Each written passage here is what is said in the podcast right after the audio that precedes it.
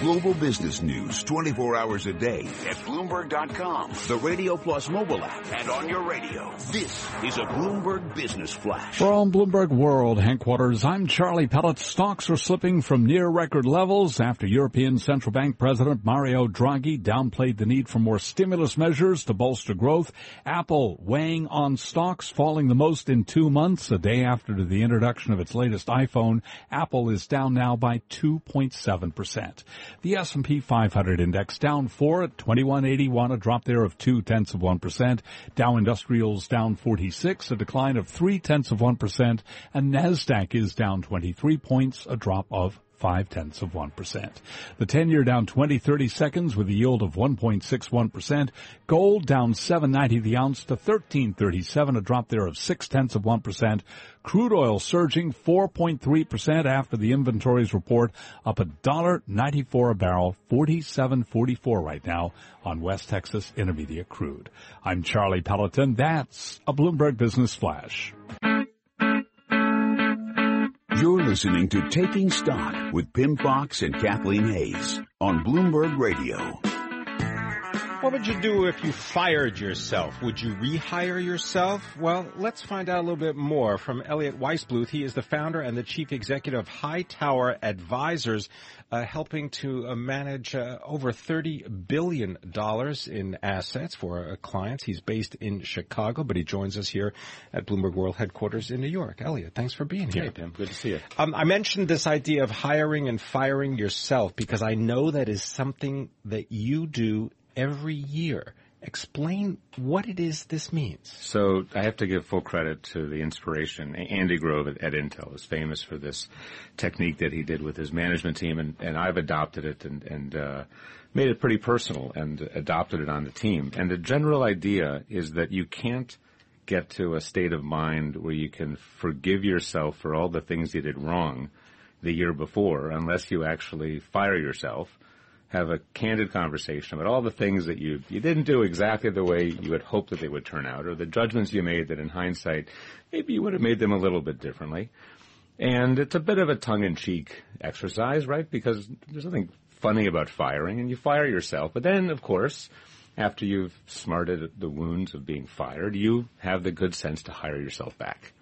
And it's the hiring yourself back, I think, where there's a lot of uh, magic uh, that can happen inside of a way a, a person thinks about decision making. Because if you're the new guy, then you don't have any obligation to all those crazy decisions the old guy did, right? Because after all, you're the new guy.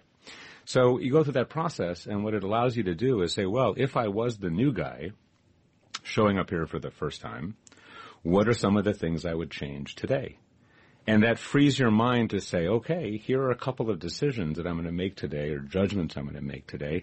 And they may not be massive, profound, monumental shifts, but they might be very important changes that you're going to make to begin a process or to begin a conversation or to accelerate or decelerate hmm. part of the world around you. And that freedom is is pretty powerful and pretty liberating. So I guess every year you've rehired yourself. So no surprise so far, there. Last, so la- far. Yeah, well, I, I, I, as you say, track. tongue in cheek. You'll probably keep rehiring yourself. Maybe t- tougher some years than others. So share with us last year. What was the number one thing that you didn't do correctly? That you said, "Oh boy, you really blew it, Elliot," and then Great the new question. Elliot got to say, "Okay, here's what I'm doing in 2016." Right. So we, a, a couple of years ago, we had a strategic plan to um, optimize part of our business. We knew we had built a platform that a lot of advisors used, and we had a strategic vision to take it and apply it to a different part of the marketplace.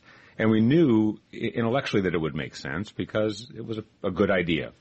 But what we hadn't done and what I hadn't done is taken the time to properly, fully evangelize all of the people that had to make it happen. And it's not just the CEO and a, a couple of leaders in the business. You need to have a consensus if you're going to really take on a, a, a strategic shift. And so I had moved too quickly ahead of the people that had to make it happen.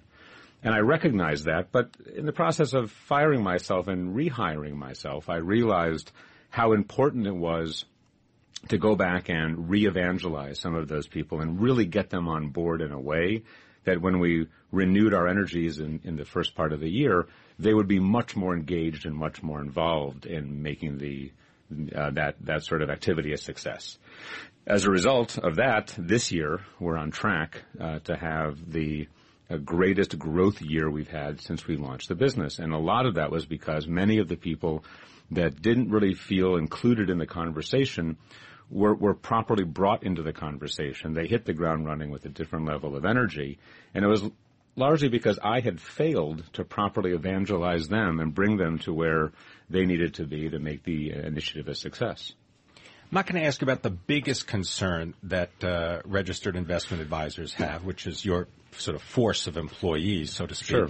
But what are some of the, the things that they're coming to you with that they're getting from their customers? What, what kinds of questions are they coming to you with? Well, I'll, I'll tell you, I, I was uh, in Minneapolis, St. Paul uh, last night, and I welcomed a new team um, into HighTower, and a, a, fantastic financial advisor, a veteran of the industry, and a great group of his clients uh, joined uh, to welcome him into his new office, and we went to welcome him to HighTower. And what I heard at that room, and I heard as I was, was greeting the clients and, and over the cocktail hour, is what I'm hearing a lot of, which is that there's a, a, a significant amount of um, uneasiness about the markets. And there's a difficulty today with with uh, opportunities that will create uh, yield for clients. And so there's a strong sentiment in the community to, to not reach for yield, to not to not do things differently because the markets today are are difficult for a lot of advisors to find opportunities. So it's a combination of a market environment coupled with a, a sense of uneasiness. And I think that uneasiness is fueled not just by maybe the political landscape in this country, uh, what's happening, what's happening around the world, things like Zika. There's a whole variety of things that are playing into it, but the levels of uneasiness uh, we're, we're hearing, you know, literally from around the country are, are pretty high. Well, and we do talk to advisors. We understand it's it's very difficult to keep the risk low for your for your client, and also get them the kind of returns that they would like to have. Uh, more broadly, then, especially at a time like this, you've got negative rates, and you know bond yields negative around the world are so very low, or fixed income isn't helping that much. Dividend paying stocks, maybe a little bit played out. That's a possibility. But what can and should a person expect from their advisor? Is it first and foremost making sure I don't lose money? What What is the number one thing I should be expecting them to do? So I, I think the most important thing for an individual to think about is do they feel that their financial advisor has built a comprehensive plan for them and their family? And it may not just be limited to the technical financial plan, which maps out various needs that a family may have.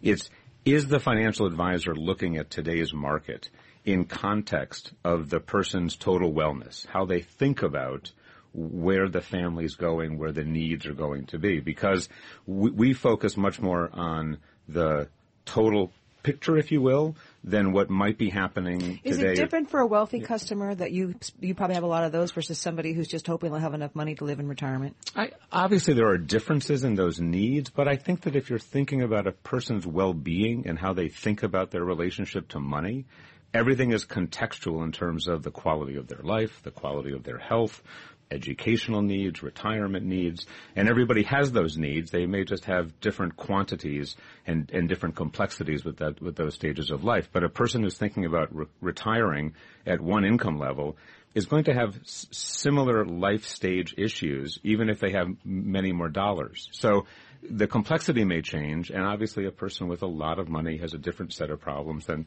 a person who, who has, has more modest income. But emotionally and, and from the way they are going through their lives, they're having similar experiences. Elliot, according to the Council for Economic Education, they do a survey of the states. The study found that 72% of parents experience at least some reluctance to talk to their children about financial matters. So how do you become a, a financial grown-up? It's a great question. Well, in some ways, that, that makes the case obviously for a, a, thoughtful financial advisor because if the mom and dad are having some difficult um, times having these conversations, this is where a good professional can engage. You know, one of the things that we have to start talking about is the relationship between money and, and total wellness. Uh, and if you look at the data, a lot of the stress that comes from divorce, a lot of the stress that leads to people calling into hotlines, um, a lot of the the reasons that people feel uneasy about life can in many ways be tied to their money. Yet, people don't tend to think about their financial advisor the same way they do as a doctor or a lawyer. They think of the financial advisor more as a, a tactician or a strategist to deliver a certain routine, a certain return. I think if, if the good financial advisors that are out there have figured out that the way they can add a lot of value is actually by broadening the way they interact with the families and, and the people. And the opportunity to do that, I think, is fantastic when you have parents that need a third party to talk to their children about, about how to think about money. 15 seconds left. How do I know when to fire my advisor and move on? Oh, it's a very difficult question to answer in 15 Go ahead. seconds. But I would say that the first, the first indication that you have the wrong person is when you get the sense that they're, they're trying to constantly sell you something and they have a new thing to sell you rather than trying to build you a long range financial plan for your future.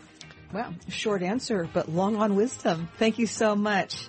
Elliot Weissbluth, founder and CEO of, CEO of HighTower. Uh, He is uh, talking to us about financial advisors, talking about what you should look for in them and more. And we'll hope you'll come back soon, Elliot.